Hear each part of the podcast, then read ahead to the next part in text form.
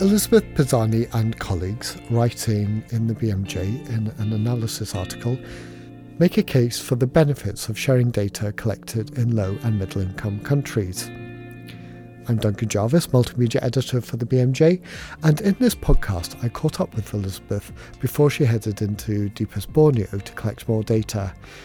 I wanted to talk to her about what data sharing means to her as a researcher and how she protects her research participants when she shares their data.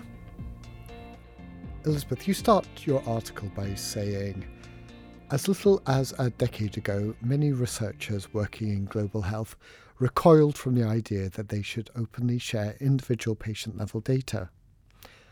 Were you one of them?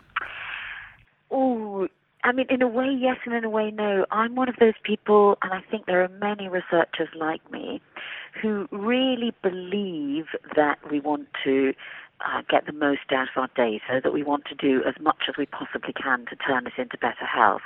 So, in principle, I'm all for data sharing. And yet, you know, when someone in some well-financed group in Seattle that's got, you know, three teraflops of processing power and 400 PhDs and whatever mm-hmm. wants to play with your data, you can't help thinking, you know, it was me that was stopped by the cops and, you know, trying to get through the red light district at four in the morning with a bunch of samples. And it was me that was getting my research team out of jail. And, you know, so yes, in principle, I absolutely supported data sharing always, but there's always this visceral thing. Was like, oh, that's my data. Yes. Um, and I think getting over that has been a struggle for, for many of us.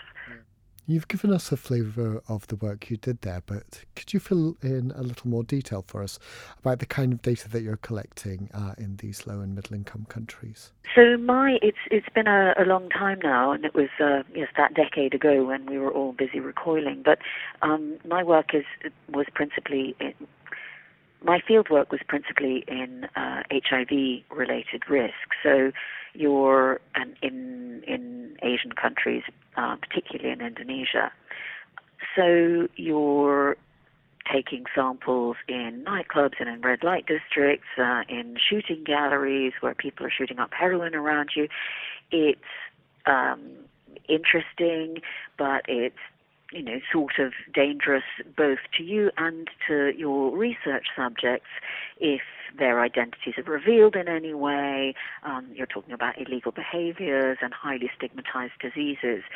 So that was another thing about sharing that was always sort of at the back of your mind is, is this, of course we anonymize our data, but always at the back of your mind is, is there any way that someone could identify the location, the cluster that might bring them close to knowing which people in my data set are infected with HIV, which of them are uh, engaging in these illegal behaviors. Mm. Um, so that's always a, something that is at the back of your mind, although I think that many people use those questions of confidentiality as a sort of fig leaf for a more uh, visceral objection to, to sharing their data because of fear of other people taking credit. Yeah, and I was going to say, um, when we talk about patient level data, often we're thinking about these sort of big randomized controlled trials where there isn't that perhaps that kind of connection that you have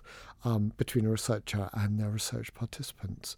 Uh, you must feel very, very protective of the people taking part in your research.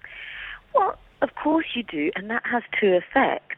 I mean, on the one hand, you want to, as you say, protect their identities and everything else, but on the other hand, you really give a damn about giving something back to, to that community because they've been incredibly brave and generous to share with you uh, their data and their body fluids um, and you know inform- incredibly intimate information about uh, illegal behaviors, about risky behaviors, about highly stigmatized behaviors. So you think, God, they've given us all of this in the interest of science, and we say we're doing this to bring benefits back to your community, but actually there's often a very, very, very long lag, and sometimes a permanent lag um, between doing the research and actually translating the the results of that research into any kind of action. And part of that bag is, truthfully, that we never get around to analysing about two thirds of the data that we collect. When you're designing a questionnaire, you think, okay, I'd like to, you know, be so nice to know this and this and this and this. And then if we ask that extra question and if we took that extra sample and if we ran that extra test, we could get this and this and this out of it. But truthfully, maybe six or seven times out of ten, if you're in an under resourced situation, you don't have a lot of PhD students or colleagues who can help with things, you're actually on to writing your next study protocol and your next grant application before you've analyzed even half of your data. And so for me, another impetus for data sharing is really part of that giving back. Look, if I haven't got around to doing everything I could with the data, at least give someone else the chance to because it might benefit this population. So was that what took you on this conversion from being a bit skeptical a decade ago to, to writing this article for us now, which really champions data sharing? I think it was a big part of it, and it was also knowing that I wasn't alone in that. Um, that people have been, you know, working much harder at it than I ever have, and many of them are, are co-authors on the paper. So I, as a kind of mark of, you know, my willingness, I did share um, our anonymized data sets on Dataverse, which is one of the um, places that you can archive data sets, and if they're quoted, they do have a, quota- a DOI and etc. Um, and there are several. There are the Figshare and F1000 and various others.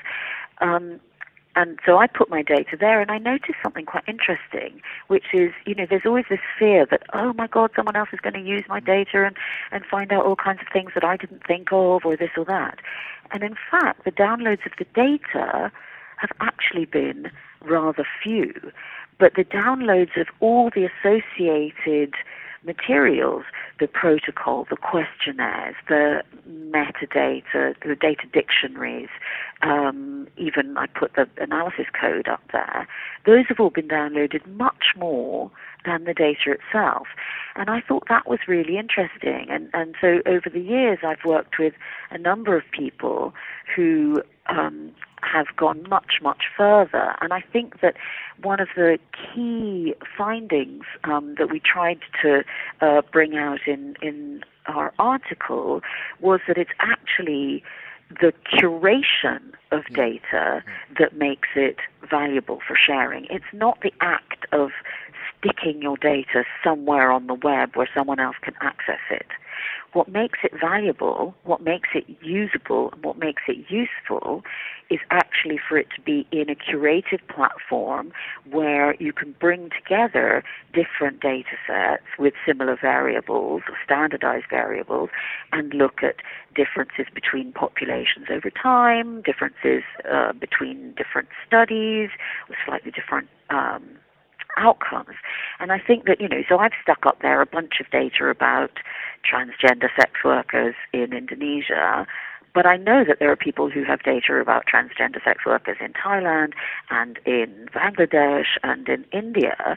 And if those were all on a site that were with well curated data, standardized uh, variable names, and um, you know that that uh, variable names that are easily comparable and that means, of course, using definitions that are easily comparable if you had those well curated data, then you'd be able to do really interesting things, comparing between different levels of risk in different countries at different time points, etc. So the important thing about data sharing, I think, is recognizing that the real hurdle to making it useful is making that investment in uh, in in standardization and in curation. And really, that's a desperately unsexy subject.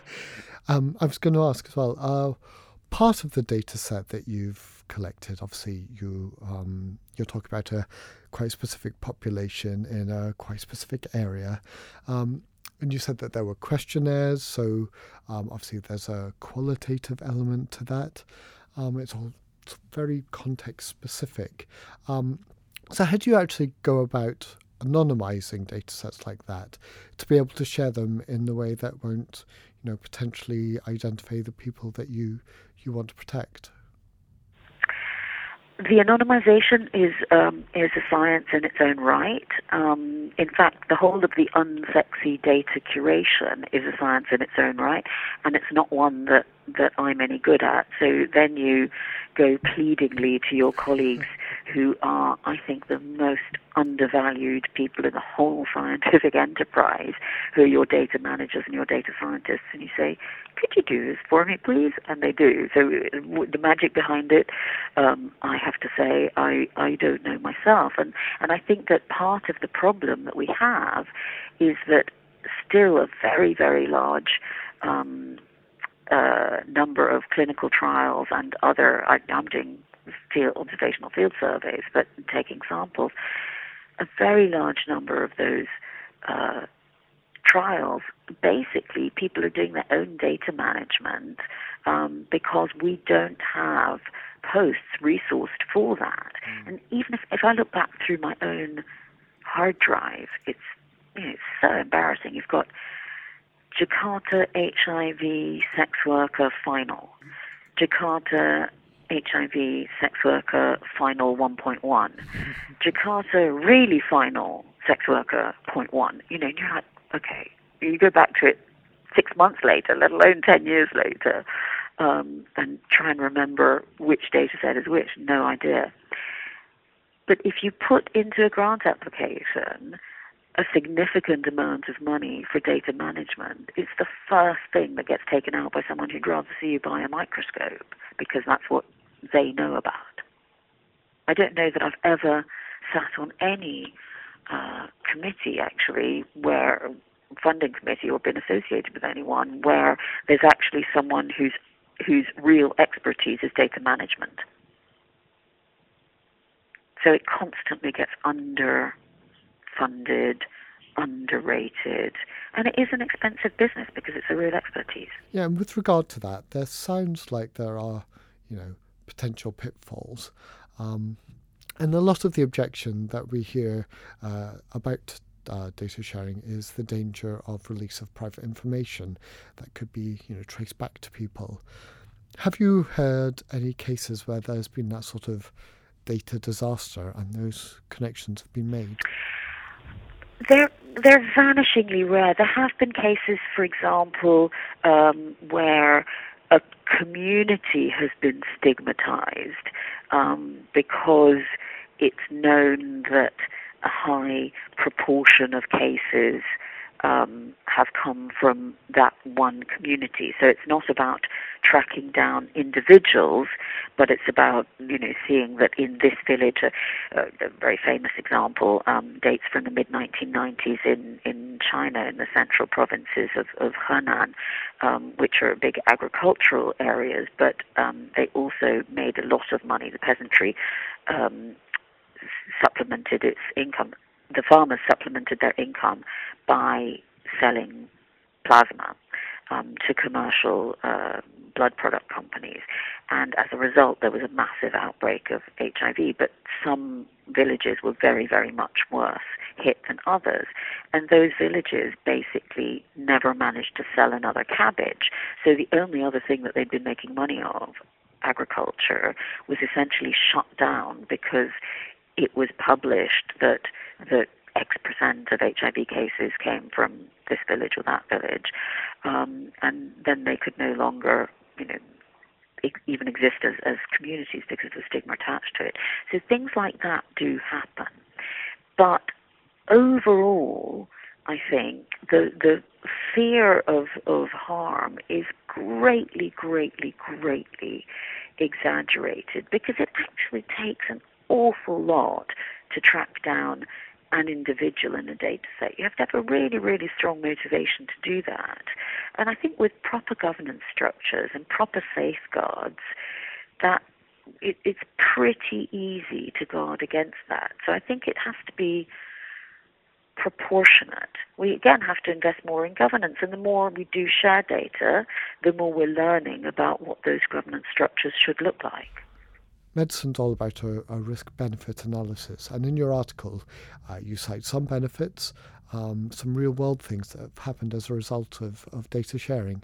Could you tell us about those? Yeah, the one that I've been thinking about most recently is an example from the world of malaria. Um, so, one of the um, organizations that was re- a real pioneer in this area before anyone, any of the funders ever decided that they were going to move to support more open data. Um, it was a, a, a, kind of alliance, a network of scientists called the uh, Worldwide Anti-Malaria Resistance Network, uh, WARN for short. Um, and they have been working to gather together all of the clinical trials um, of that relate to drug efficacy.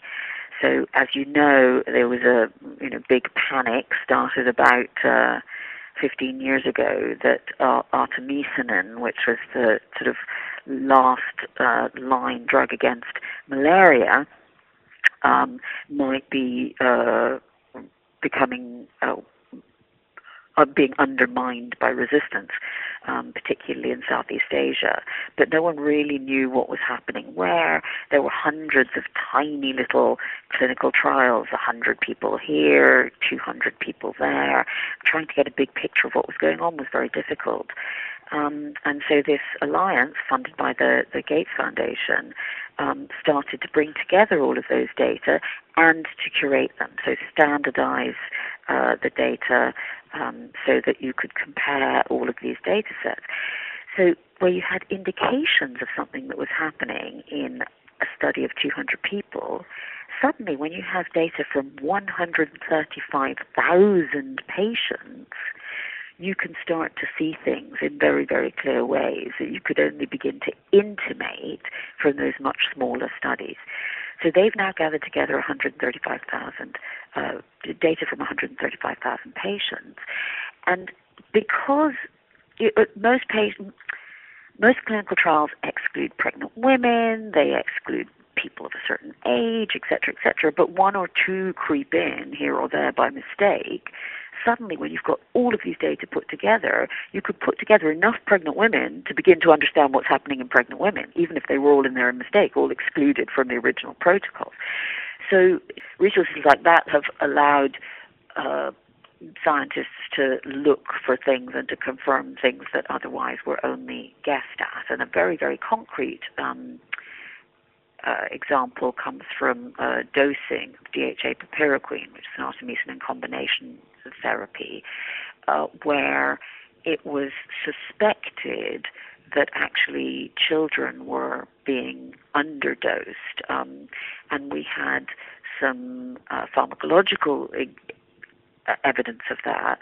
Um, but no evidence in, in vivo. And by putting all of these data together um, and doing this analysis across, I think in that case, um, 25,000 samples um, who, of people who were on this drug in the right age brackets, uh, they found that indeed children were being systematically underdosed, and, and that fed directly into um, a change in WHO dosage recommendations. And one would hope that that would feed directly into uh, fewer children uh, failing on treatment and dying of malaria, particularly in sub-Saharan Africa. So really visceral benefits there, not just just some sort of nebulous good. Um, do you think that your message is sort of becoming the norm now almost, that we're at a point where, where all researchers are going to start sharing their data? One of the reasons that people are so uh, paranoid about sharing their data is because of the incentive system that we have in, in the health sciences and the academic health sciences, which is still absolutely governed by peer reviewed publications. And it's difficult to say this to someone who works for a medical journal and a very well respected one, one with a high impact factor, But that has to change. It's a system that was essentially appropriate for science the way it was done in the 18th century, and it hasn't been changed since. But science is very, very different now to the way it was in the 18th century. It's all about collaboration, it's all about building on one another's work in very concrete ways. And the, the peer reviewed publication uh, model doesn't support that. So if we could change, if you're rewarded for a peer review publication and nothing else, then of course you're going to be paranoid about sharing your data because you think you're giving away the only thing that you have as a currency for promotion, for uh, for advancement. That's the currency that we continue to use. If you were similarly rewarded for contributing data to well curated, quality controlled data sets, then you'd find that people would be much, much, much less reluctant to share.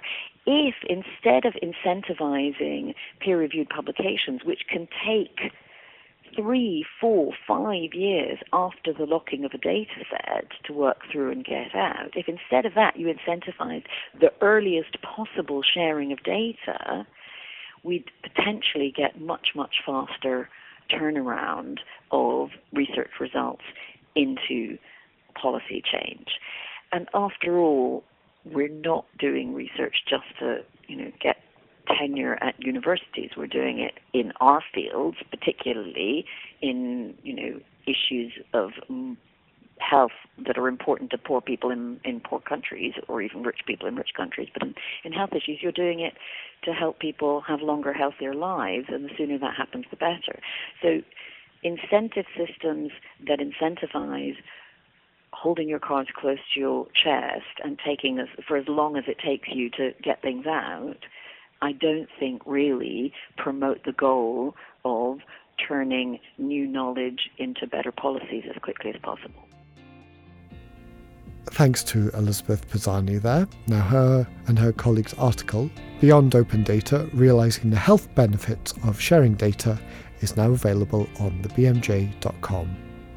If you've enjoyed this podcast and you want to hear more, subscribe to us on iTunes or find our archive on SoundCloud, all freely available. Thanks for listening.